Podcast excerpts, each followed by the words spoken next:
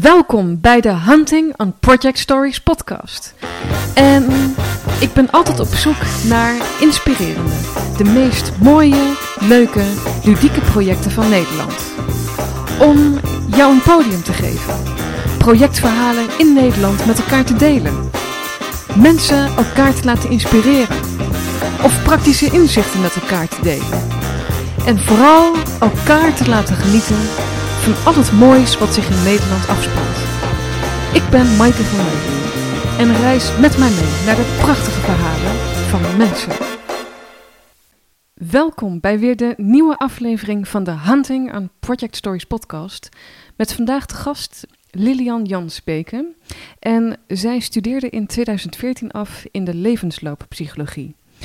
In 2018 promoveerde ze op het proefschrift Appreciating Gratitude over de relatie tussen dankbaarheid en mentale gezondheid. Dus de relatie tussen dankbaarheid en mentale gezondheid. Nu zet ze haar onderzoek naar dankbaarheid voort als onafhankelijk wetenschapper. En daarnaast begeleidt ze studenten bij het afstuderen en spreekt en schrijft ze over dankbaarheid en andere psychologische onderwerpen. Leuk dat je te gast bent. Dankjewel voor deze leuke introductie.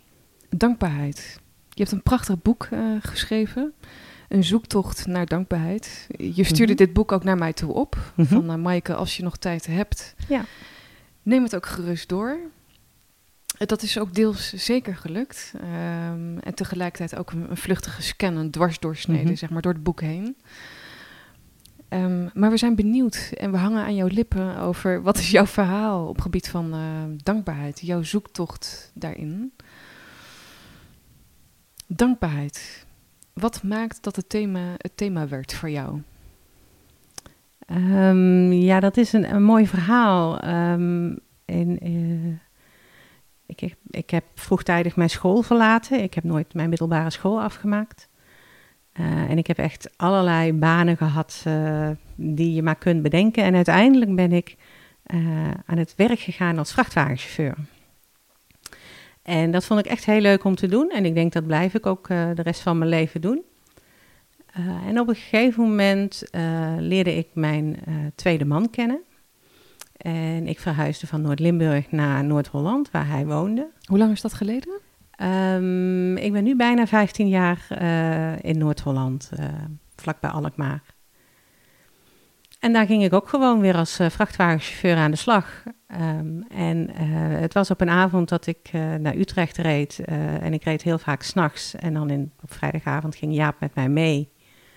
Um, dus we hadden een muziekje opstaan en we reden over de autoweg richting Utrecht. Um, en we hadden het over vroeger. En wat vond jij nou van de middelbare school? Want ja, zo lang kennen wij elkaar nog niet. Dus dat waren nog hele leuke gesprekken. En ja, ik zeg, zeg tegen hem, ik zeg, je vond er helemaal niks aan. ik, uh, nee. ik, ik spijbelde en dan ging ik bij een boer werken. Wat moest ik op die school? Kon me niet voorstellen wat ik daar uh, voor iets nuttigs moest doen. Maar ik had wel goede cijfers, dus het was ja. niet zo dat ik het niet kon. Nou, en terwijl de Golden Earring doorspeelde op de radio, um, bleef het eigenlijk een beetje stil. En, uh, vanuit jou bedoel je? Of hm? vanuit jou bleef het stil? Ja, maar ook vanuit hem. Het, oh. het, gesprek viel gewoon even stil. Maar ja, goed, dat mag. Ik bedoel, je hoeft niet de hele tijd nee. uh, tegen elkaar te kletsen. En plotseling zegt hij van, als jij nou eens gaat studeren, en dan zorg ik voor de kost. Zorg ik dat we de rekening kunnen betalen en dan ga jij studeren. Nou, ik heb vreselijk zitten lachen. Want ik wist, was inmiddels iets van 36 jaar of zo. Dus ja, dan, ik, ik zat prima op die vrachtauto. En uh, wat ga je op de hals halen? En hoe moet dat dan? En uh, uh, ik heb ook altijd voor mezelf gezorgd. Dus ja, moet ik, moet ik dan een man hebben om ja. voor me te zorgen? Dat, dat wil je helemaal niet. Maar wat maakte ook dat, dat, dat dan studeren weer opkwam? Was dat ook in dat gesprek toen? Voor hem, voor hem, is dat op de een of andere manier in zijn hoofd geschoten. Want ik heb daar echt nooit bij stilgestaan.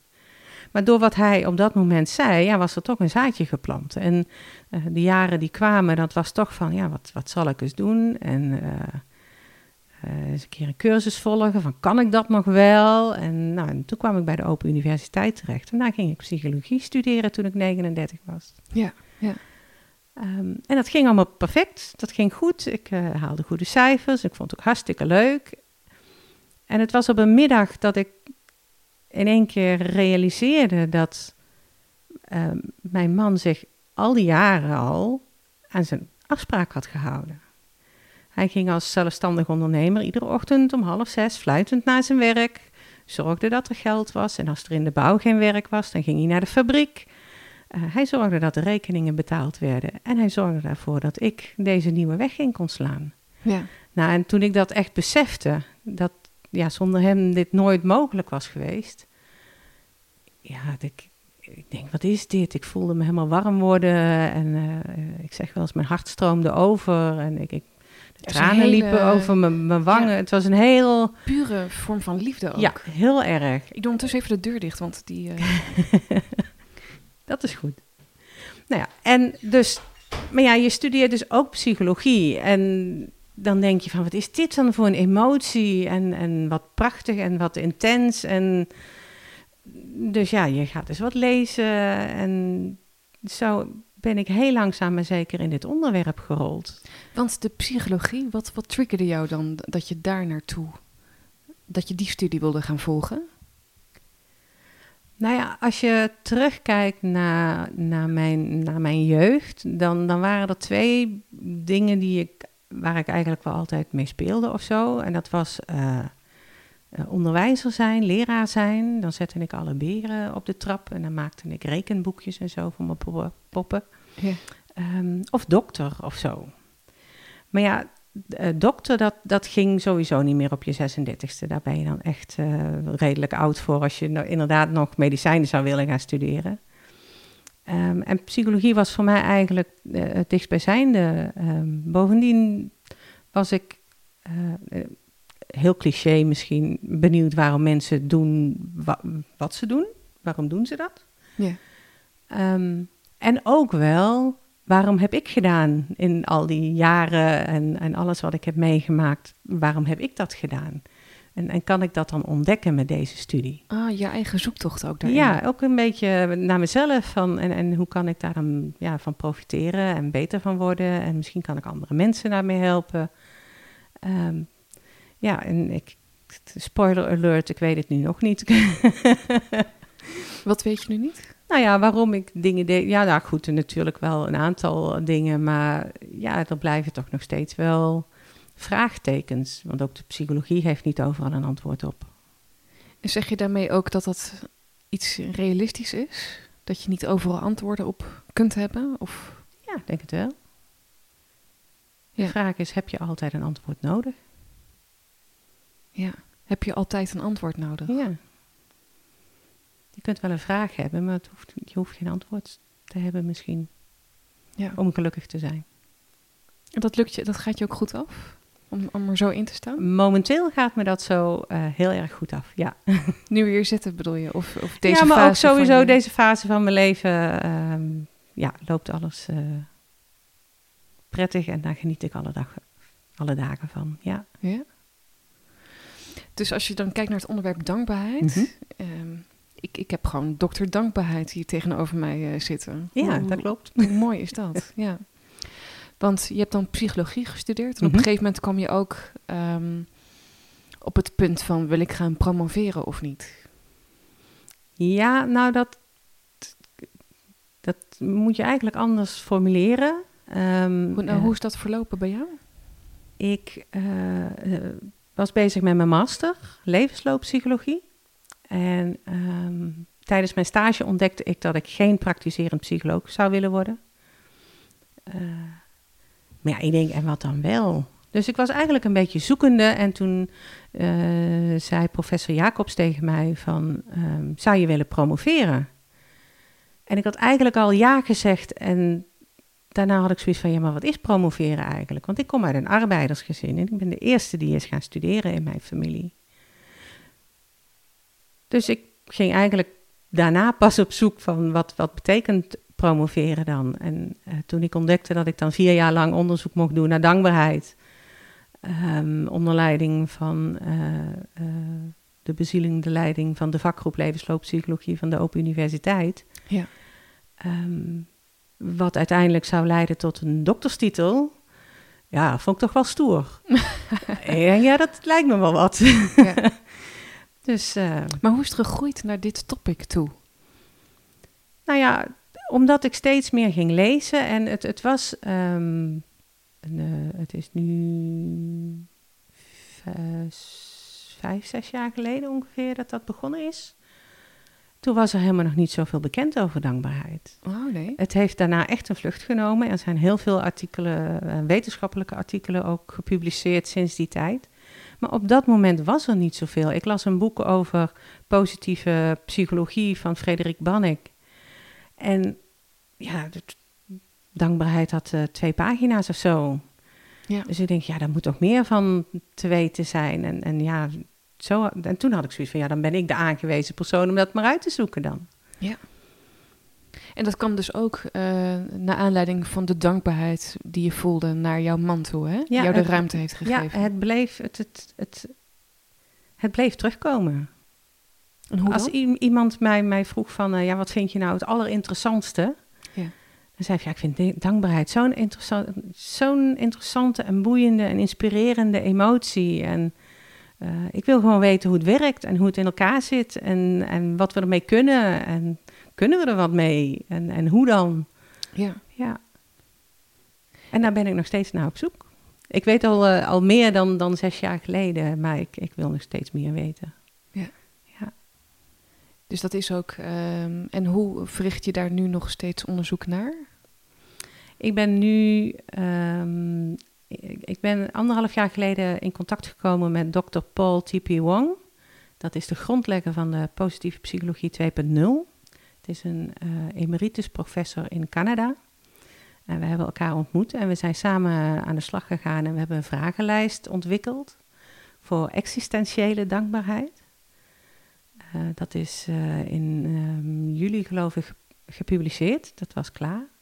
En nu zijn we samen bezig met het schrijven van een subsidieaanvraag. Um, om onderzoek te doen naar in hoeverre um, existentiële dankbaarheid samenhangt met andere spirituele deugden. Zoals nederigheid, eh, geloof, vertrouwen, vergeving, dat soort deugden. Hoe hangt dat met elkaar samen? Eh, zijn ze nodig en, hoe dan? Voor een mate van existentiële dankbaarheid. Ja. Hoe, hoe, werkt dat allemaal en hoe zit dat in elkaar? En wat hoort erbij en wat hoort er niet bij? En neem ons mee, uh, Lilian. Ik zit hier met een lach op mijn gezicht. Ik vind het fantastisch. Wat is de definitie van dankbaarheid? Is die er? Nou, er zijn een heleboel definities van dankbaarheid. Maar wat ik um, altijd zeg is: uh, dankbaarheid is een positieve emotie die ontsta ontstaat als we beseffen dat we iets hebben gekregen waar we behoefte aan hadden. Dus een, een praktijkvoorbeeld? Um, als ik met mijn auto het kanaal inrijd en er komt iemand achter me aangesprongen om me te redden. Ja. En ik besef dat hij mijn leven heeft gered op een moment dat ik behoefte had aan iemand die mij uit het water haalde. Ja. Dan ervaar ik dankbaarheid.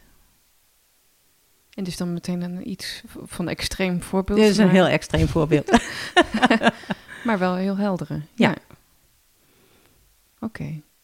En, en dit kun je eigenlijk toepassen op de meeste uh, momenten waarop je dankbaarheid ervaart. Ja. En wat. En wat want ik vind hem dan nog steeds vaag, uh, gevoelsmatig, als ik dan zo luister. Mm -hmm. uh, wat brengt het dan ons? Dankbaarheid brengt ons um, onder andere een positief gevoel, uh, omdat een probleem is opgelost. Het probleem is misschien een zwaar woord. Het is niet in alle gevallen een heel zwaar probleem. Um, maar dat is een soort van opluchting, blijdschap uh, dat uh, ontstaat als er een probleem is opgelost. En dat zijn ook de emoties die samengaan, positieve emoties die samengaan met dankbaarheid.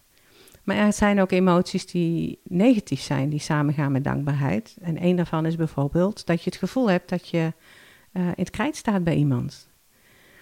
In het Engels noemen ze het indebtedness. En in het Nederlands heb ik eigenlijk nog niet echt een goed woord ervoor gevonden. Het is echt het gevoel dat je iets verschuldigd bent aan een ander. Ja. Um, en dat zorgt ervoor dat je een band krijgt met die persoon.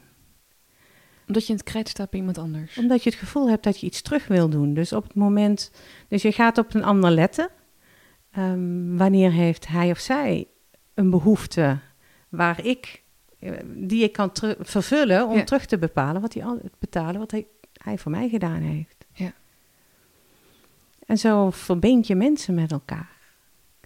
En het mooie van dankbaarheid is dat dat niet eens eh, gericht hoeft te zijn op de persoon waarvan je iets gekregen hebt.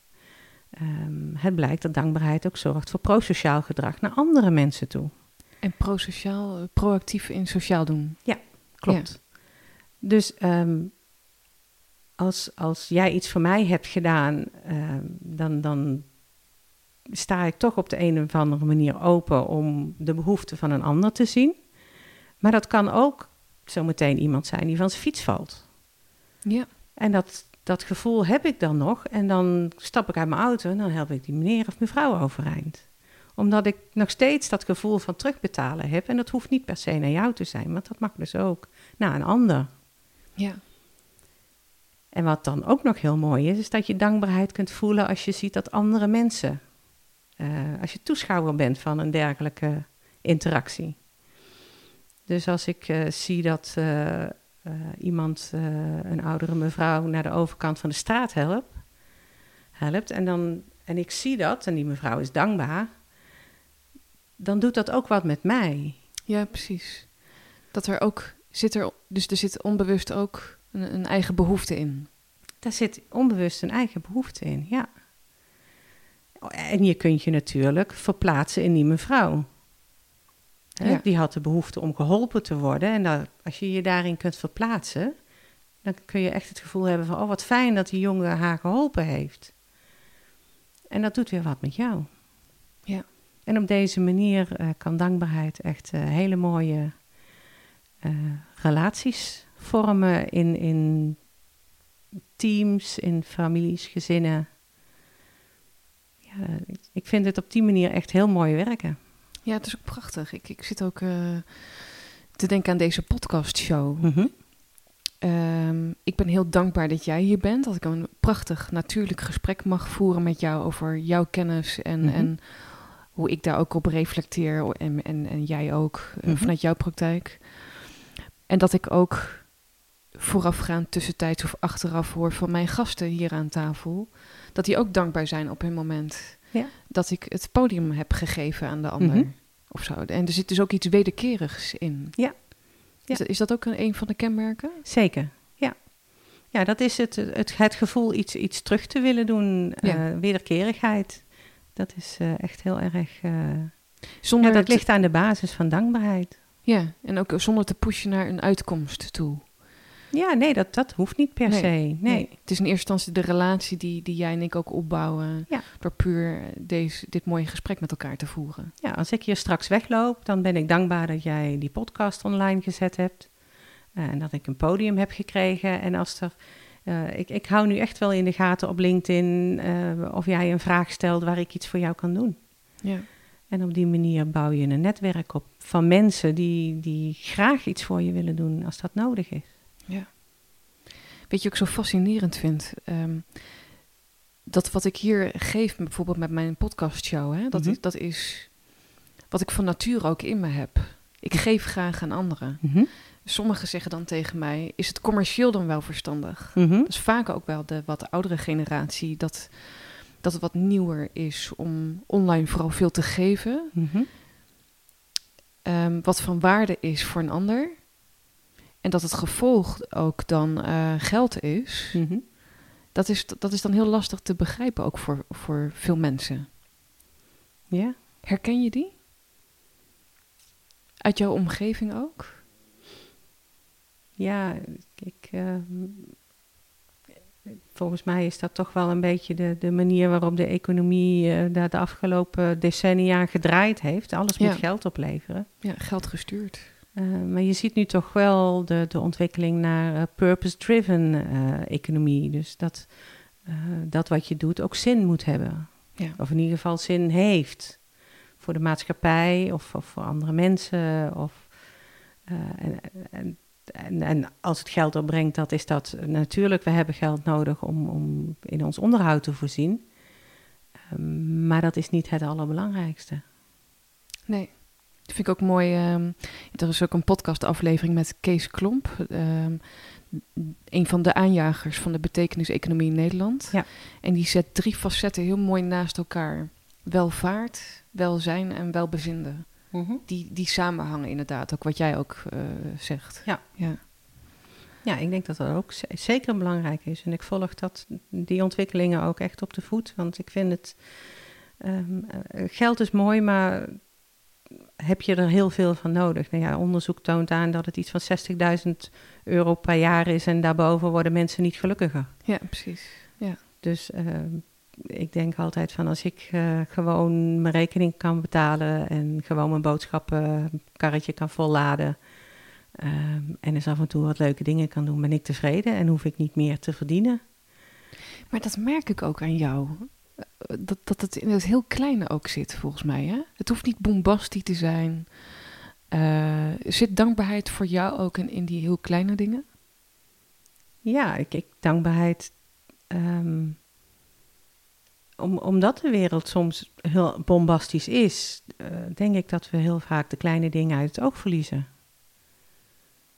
En dat vind ik wel jammer, omdat er zoveel dankbaarheid en geluk heel dicht bij ons is. Voor de luisteraars die het misschien een heel uh, zweverig onderwerp vinden, ja? of ontastbaar, mm -hmm. wat, wat wil je tegen hun zeggen? Nou ja, verlies je niet in, in de, de grote, uh, grote auto's, huizen. Uh, het is mooi als je ze kunt hebben. Je mag nog steeds dol zijn op mooie dingen.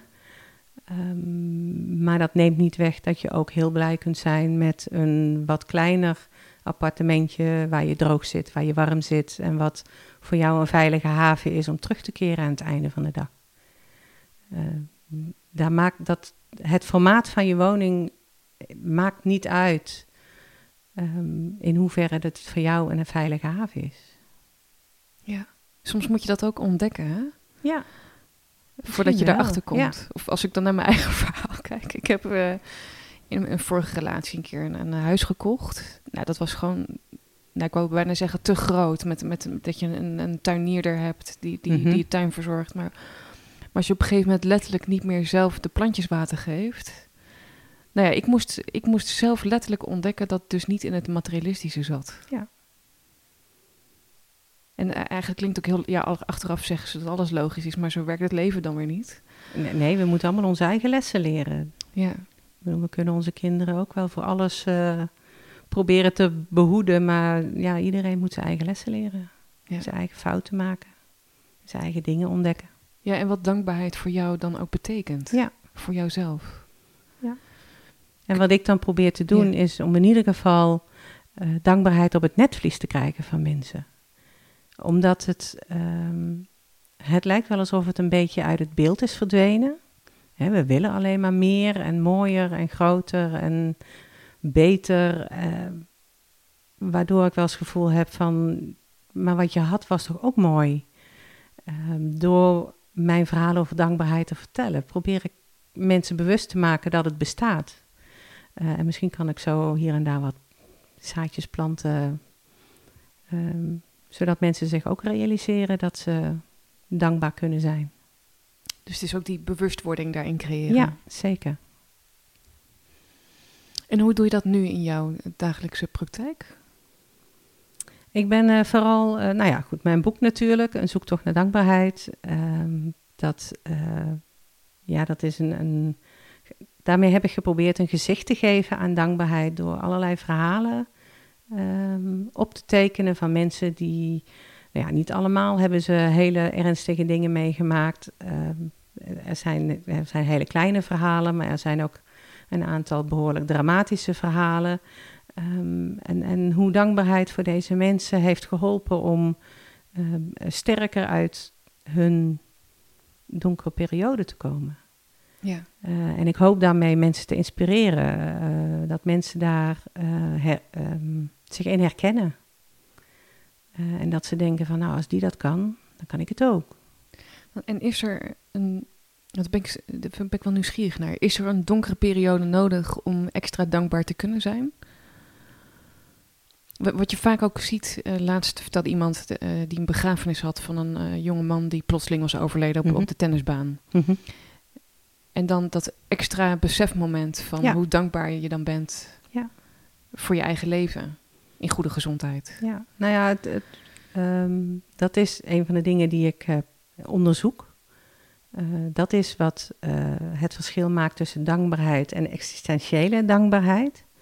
Eh, existentiële dankbaarheid is dat je ehm, in staat bent om ook uit de negatieve dingen in je leven, nare mensen, vervelende gebeurtenissen, ehm, dat je daar toch dankbaar voor kunt zijn. Dus of door te kijken naar de positieve dingen eromheen die er gebeuren. Maar misschien kun je ook wel een hele interessante les trekken uit wat je is overkomen. En daar dankbaar voor zijn. En daar dankbaar voor zijn. Ja. Want daarmee kun je de rest van je leven weer aan. Ja. En weer vooruit. En daar ben je weer verkrachtiger van geworden. Ja. ja, mooi. En als je dan kijkt, want het voorwoord is geschreven door Leo Bormans, ambassadeur van geluk. Ja, hoe mooi is dat?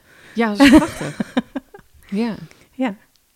Ehm, want je hebt hem benaderd om het voorwoord te schrijven, of hoe is dat gegaan? Ja, inderdaad. Ik, ik, ik heb hem gewoon gemaild. Eh, ik denk, eh, vragen staat vrij eh, in deze wereld. En als je het netjes vraagt, dan moet dat kunnen.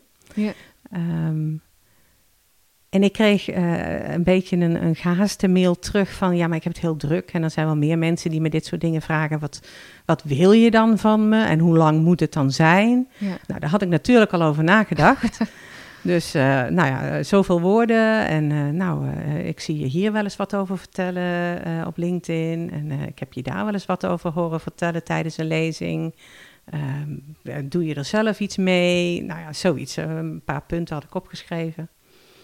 En ik had dat weggestuurd en ik denk van, hier hoor ik echt nooit meer wat van.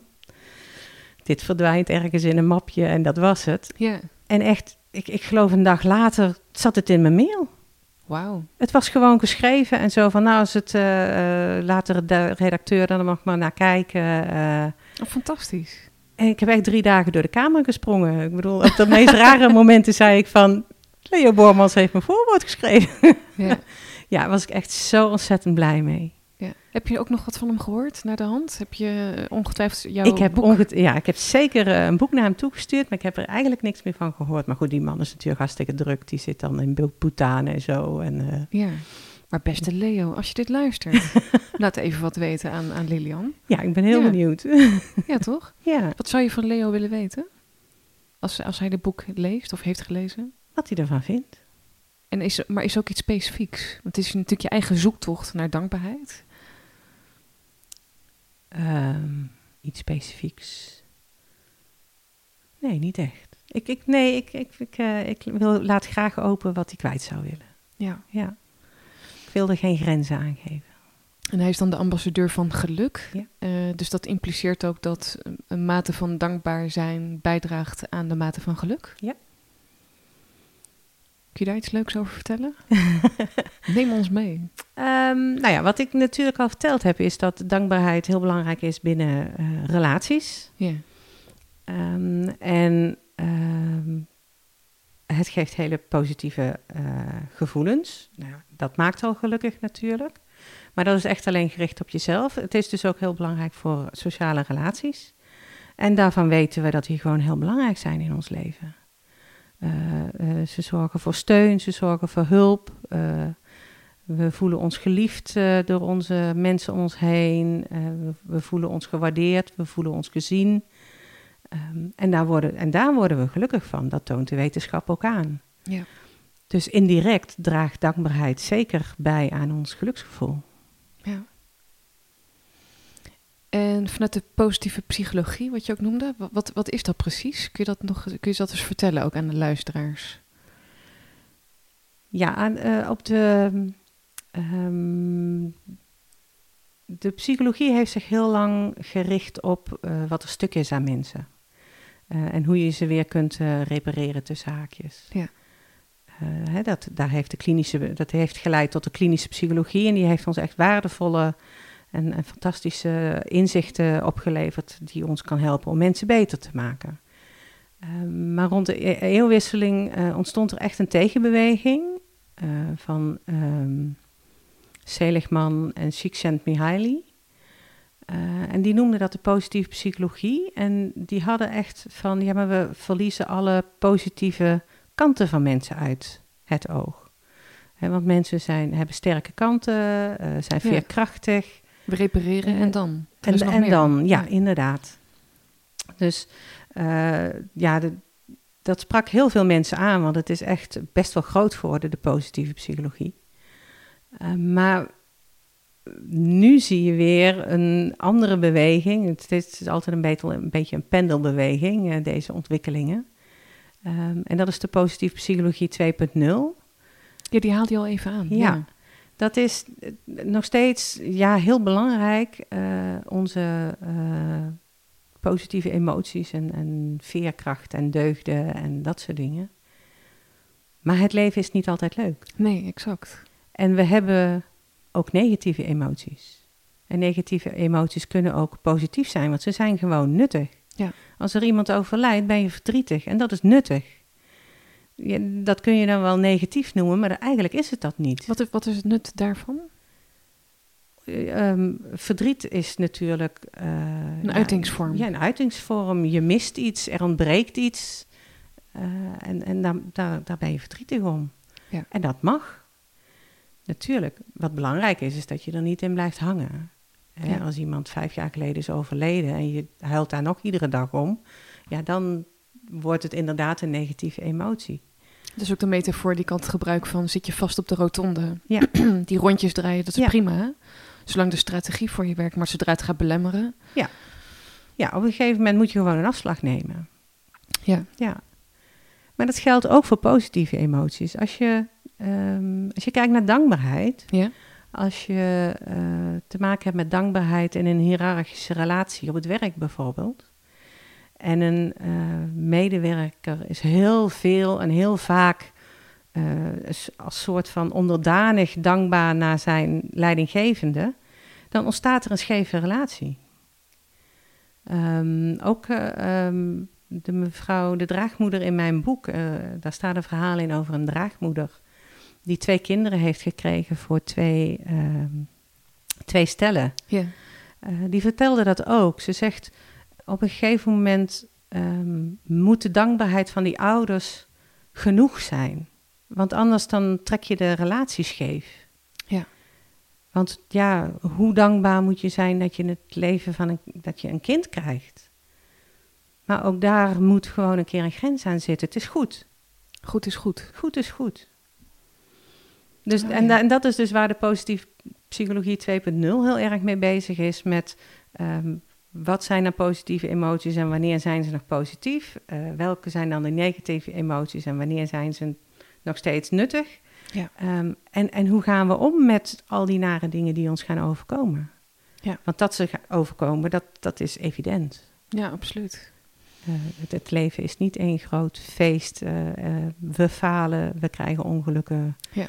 mensen worden ziek, mensen overlijden. En daar heb je mee te maken. Ik vind het wel mooi dat om dus nog meer die nuance erin te brengen ook. Ja. Ja, het is uh, van, van zwart-wit gaan we nu naar een beetje grijs. grijs uh, ja. Van, van ja, uh, overal zit wel iets in. Ja. En, en hoe kunnen we ervoor zorgen dat we daar um, zo goed mogelijk in floreren? Ja. Om in te haken op de andere podcast natuurlijk. de podcast met Pepijn Happel. Ja, onze florateur. Ja. Wat, wat, wat vond je van die aflevering? Ja, is natuurlijk hartstikke mooi als uh, floreren zo op de kaart gezet wordt. Eigenlijk heeft hij een beetje dezelfde missie als ik. Hij wil ja? het floreren natuurlijk heel erg op de kaart zetten en ik wil dankbaarheid op de kaart zetten. Maar is dat dezelfde missie? In essentie is het dezelfde missie. Wat is, wat is jouw missie? Mijn missie is zoveel mogelijk mensen bewust maken van de emotie dankbaarheid. En wat het uh, ja, kan doen voor je eigen leven en voor je eigen floreren. Ja. Dus, dus uh, want ik kan me voorstellen, je hebt dankbaarheid, maar er zijn ook nog andere componenten die je tot een mate van uh, floreren uh, doen leiden. Ja, zeker. Ja, dus, je ben, dus bedoel je mee, we hebben allebei dezelfde missie om mensen positief voorwaarts te laten bewegen? Ja, zoiets. Ja. Een positieve bijdrage te leveren Een aan positief- hun welzijn. En hun welzijn. Ja. En hoe ziet dat eruit? Hoe ga je dat eh, aanpakken? Heb je daar al ideeën bij? Of is dat ook nog een zoektocht? Ja, ik ben wel zoekende. Ehm, ik heb nu in oktober eh, mijn eigen onderzoeksinstituut opgericht. Het Thriving Human Science Center. Eh, en van daaruit wil ik, nou ja goed, het is natuurlijk een thuis voor mijn wetenschappelijk onderzoek. Maar ik wil ook spreken over dankbaarheid. Ik schrijf over dankbaarheid. Ehm, en ik probeer zo aanwezig mogelijk te zijn om iedere kans aan te grijpen om, eh, om het erover te hebben. En wat vond je het mooiste verhaal in, uit jouw boek? Kun je er eentje delen met de luisteraars? Oh jee, Eh, het mooiste verhaal. Ah. Nou, zonder, zonder de anderen tekort te doen, uiteraard. vond ik mijn ontmoeting met de Franciscaanse broeder Ver van, Rij, van Rijken van Stadsklooster La Verna in Amsterdam. Ja. Vond ik zo'n bijzondere ontmoeting. Vertel eens. Ehm, ja, hij vertelde over eh, hoe hij eh, in aanraking is gekomen met de Franciscaanse broeders in zijn jeugd. Eh, dat hij zich daar thuis voelde, dat hij eens een keer mee mocht naar Assisi, omdat er een plekje vrij was op de, op de achterbank. Eh, ja, hoe toevallig kan het zijn? Maar hij zegt dan van ja, eh, toeval is de schuilnaam van God. En, en ik ben zelf helemaal niet gelovig, maar als je dan eh, die twinkeling in de ogen van iemand ziet die, die dat wel gelooft en daar dus kracht en, en, en energie uithaalt. Ja, ik vind dat mooi om te zien. Ja. En, en dan hoe hij beschrijft het moment dat, dat hij echt bekeerd raakte en echt het gevoel had van, van ja, deze weg wil ik bewandelen. Want ja, broeder worden, dat, ja, dat is niet iets wat je meestal eh, eh, in de beroepskeuzetest op de lagere school voorbij ziet komen. Nee. Nou, dat moment hoe hij dat vertelt, dat je eh, verwacht dat er een emmer vol loopt, maar dat er dan een oceaan in de emmer plonst van liefde. ja, dat. Hij had prachtige woorden en het was een hele mooie ontmoeting en die zal me nog lang bijblijven. En hoe verhoudt zich dan dat naar, naar dankbaar zijn in, vanuit zijn verhaal?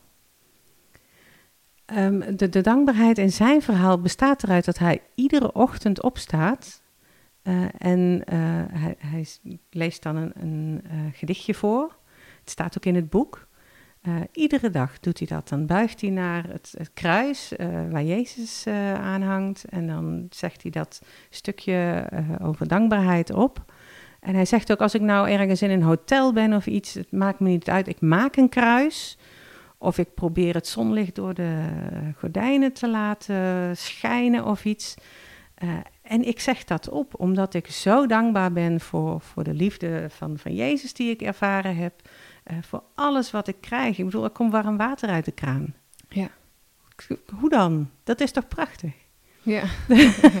Dus op de manier hoe hij dat dan vertelde, dat, ja, ik vond dat eh, hartverwarmend. ja. En hoe, wat Zelfs heeft- voor iemand die niet in een God gelooft. Nee, precies. Want, en waar komt dat dan door inderdaad? Dat het jouw hart verwarmt. Wat, wat, wat, wat is dat? Ja, ik, dat, ja, ik weet het niet. Ik, ik vind het gewoon heel mooi om te zien dat mensen hier zoveel steun aan hebben. En, Want het inspireert je in jouw zoektocht ja, naar dankbaarheid. het, zeker, ja. Dus wat, en wat Want- zijn die componenten? Want, want ja, wat, eh, waar nog heel weinig onderzoek naar is gedaan, is dankbaarheid naar God. Oké. Kijk, want we weten dus hoe dankbaarheid werkt tussen mensen. En, hè, en dat we ons een beetje verschuldigd voelen en dat daardoor een band ontstaat. Maar waarom zijn we dan dankbaar naar iets wat ja, wetenschappelijk niet, niet is aan te tonen? Ehm, het is iets waar mensen in geloven. En, en hoe werkt dat dan? Ja, dat, dat onderzoek is er bijna niet. Nee, en dat want, is ja, want, want heb jij van nature dankbaarheid, dankbaar zijn in je? Of was dat lastig eh, op te zoeken? Hoe, hoe, was, hoe is dat bij jou? Nou, tot het moment dat ik mijn, mijn gevoel van dankbaarheid had naar mijn man toe. eh, ja, we zeggen allemaal wel eens dankjewel dat je me boodschappen hebt gedaan. Of, Maar niet, niet echt dat ik me daar bewust van was. En sinds ik zo bewust met dankbaarheid bezig ben, ehm, ja, ik, ik zie gewoon wat het me kan, wat het me oplevert. Het levert me eh, hele mooie relaties op met mensen. Ehm, eh, ik voel me uh, gelukkig, ik voel me tevreden, ik voel me. Ik ben gewoon, gewoon altijd blij. Nou, ik sta niet iedere dag natuurlijk op de tafel te dansen, maar ik, ik, ik ben gewoon een, een, blij en tevreden mens geworden. Omdat ik, ja, als er wat gebeurt, dan, ja, dan denk ik ook wel eens van, ja, ja, het is vervelend, maar... En op de vervelende momenten, dat je van die rotdagen hebt, dat je denkt, nou, ik word nu wakker, jongens, ik kan maar beter onder die deken blijven liggen. Nou, op dat moment heb ik het meestal nog niet. Nee, dus hoe, het komt meestal in de loop van de dag, uh, zo'n nare dag. Ik, ik sta iedere ochtend uh, uh, dankbaar op. ik Bewust ben, ook? Ja, ik ben echt weer bewust van, nou, wat een mooi weer. Of, goh, wat een rot weer. Wat zullen we vandaag eens gaan doen om het dan binnen leuk te maken of iets dergelijks.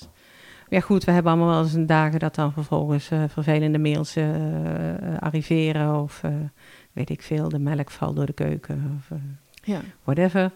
En dat je smiddags om twee uur denkt van ja, nou kruip ik in bed. nu is het klaar. Ehm, Kunnen we dankbaarheid naar ons hand zetten? Is dat een besluit die je neemt om dankbaar te Ja. zijn? dat, ja, ik vind van wel. Ehm, want ik, ik doe dat. Eh, Ja. Ook op zo'n moment denk ik van, nou ja, vandaag loopt het even niet. Dat kan en dat mag.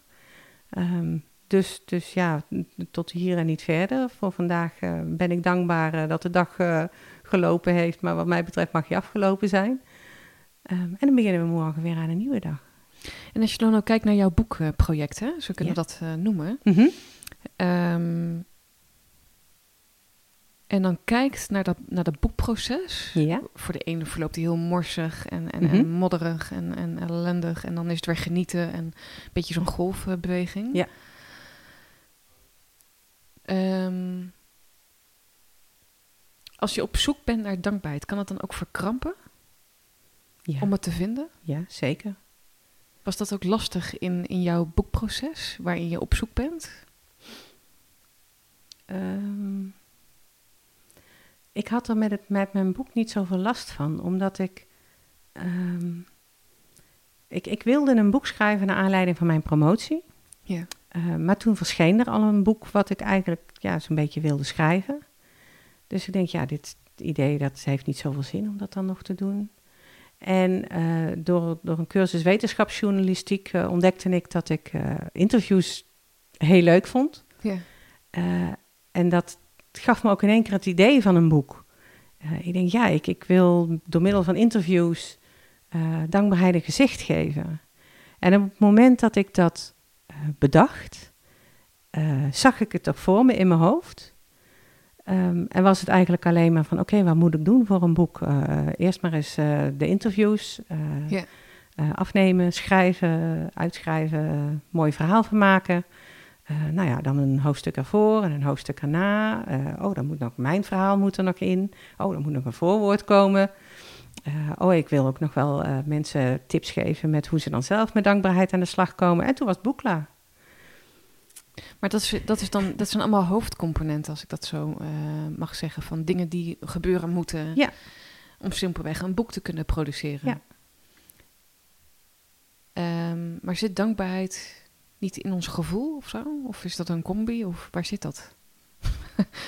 Nou, ik was heel dankbaar toen, het toen de boeken geleverd werden natuurlijk.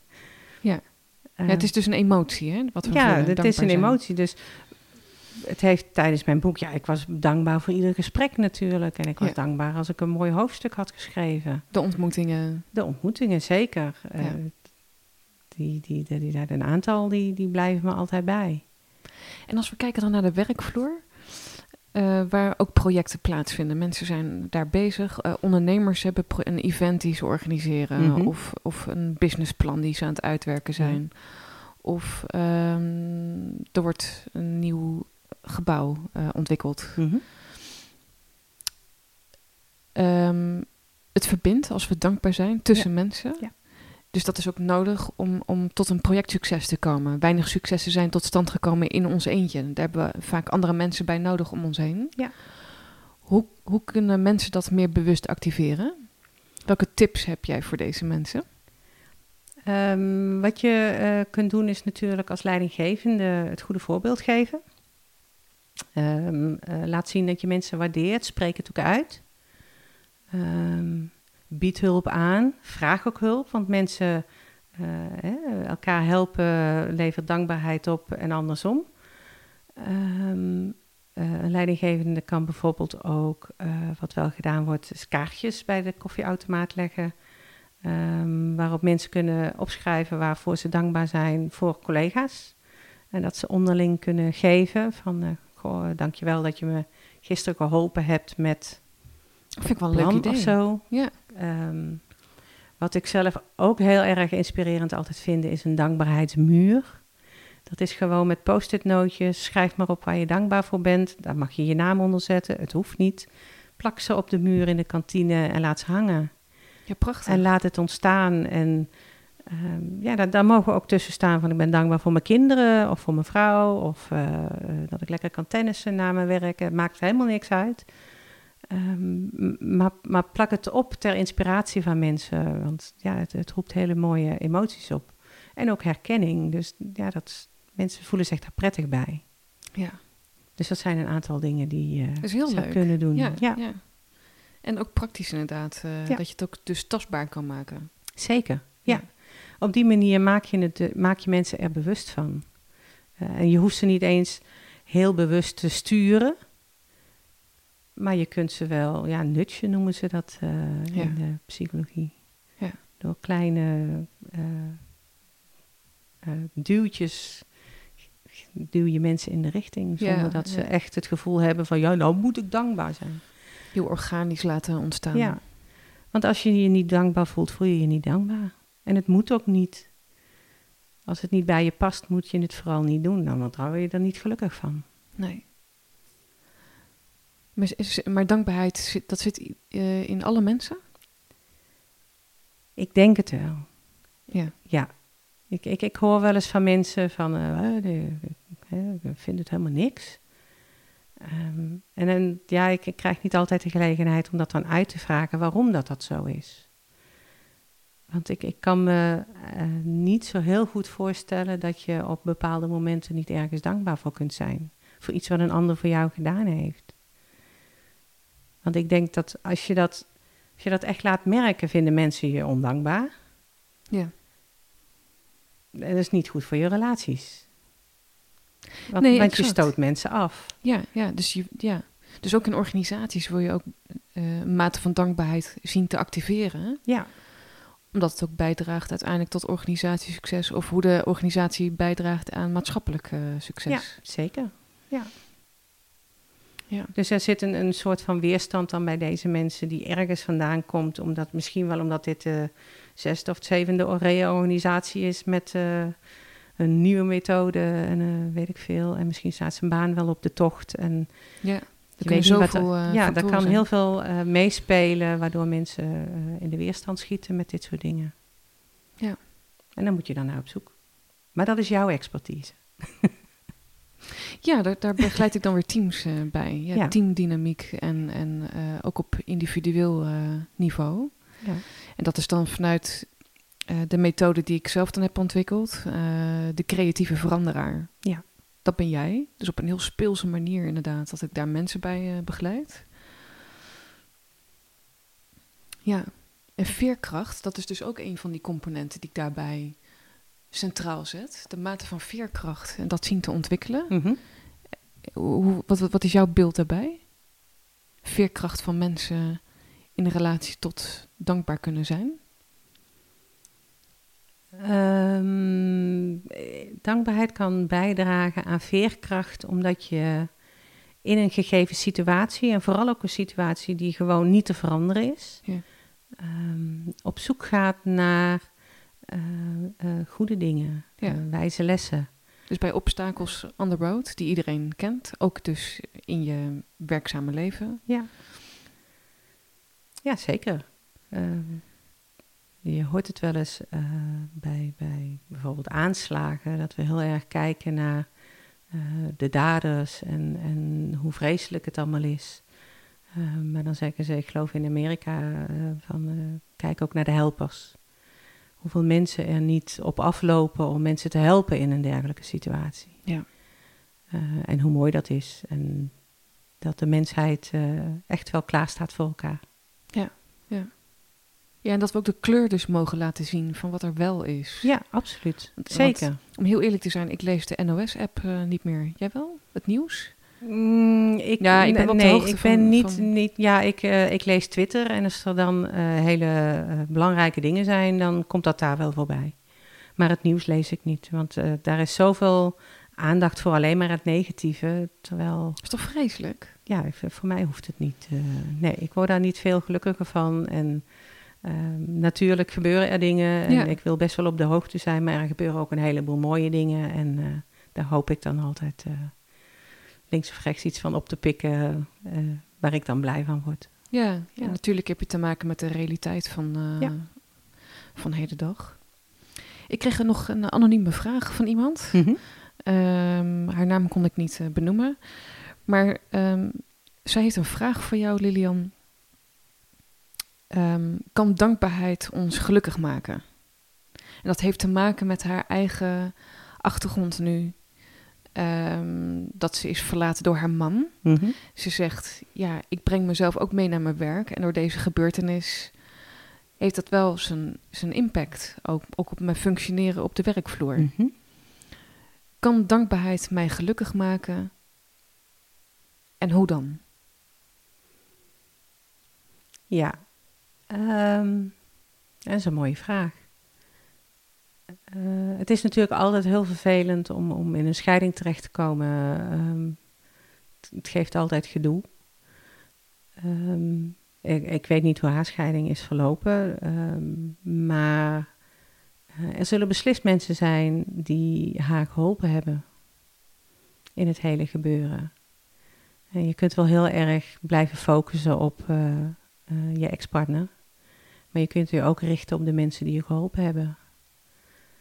Ehm, dat maakt je al gelukkiger. Ehm, nou ja, en als ik dan naar mezelf kijk, ook ik ben gescheiden van mijn eerste man. Ehm, achteraf denk ik van, het was, die hele scheiding was het beste wat me ooit is overkomen.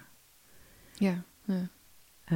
Ik, ik heb heel erg geleerd over mezelf in die relatie en in die scheiding. Eh, eh, ik, ik wist ineens wat ik wel wilde en niet wilde. Zo wilde ik het nooit meer. Dus je, je kunt er ook een wijze les uit trekken. En, ehm, en nu kom ik wel eens een man tegen dat ik denk van... oh, die lijkt hier. Oh, dat, die lijkt op mijn eerste man. Die moet ik een beetje voor oppassen. ja, ja, ja, ja. Ehm, dus ik ben heel dankbaar dat ik dat geleerd heb over mezelf.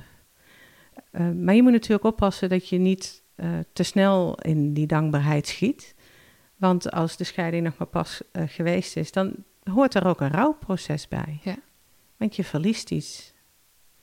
En dat mag er ook zijn. Ja, mooi. De podcast-aflevering zit er eh, op. Zijn er nog dingen die jij zou willen delen met, met ons als luisteraars hier in deze podcast-aflevering? Lilian, Eh, is voor jou ook de kern geraakt? ja, ik denk het wel. Ik, ik, ik heb eh, eh, duidelijk kunnen maken dat ik, dat ik heel graag wil dat dankbaarheid, ja, dat er meer bewustzijn komt voor dankbaarheid en wat het allemaal kan opleveren als je je daar bewust mee aan de slag gaat. Als je het een gezicht geeft. Als je het een gezicht geeft, zoals ik in mijn boek gedaan heb. Ja, Dankjewel voor ons eh, mooie gesprek en dat je te gast eh, was hier aan tafel met mij. En voor de luisteraars eh, onder ons, volgende week weer een nieuwe podcastaflevering voor jou. Laat ook weten wat je van deze inhoud van de podcastaflevering hebt gevonden. En nou ja, graag tot volgende week.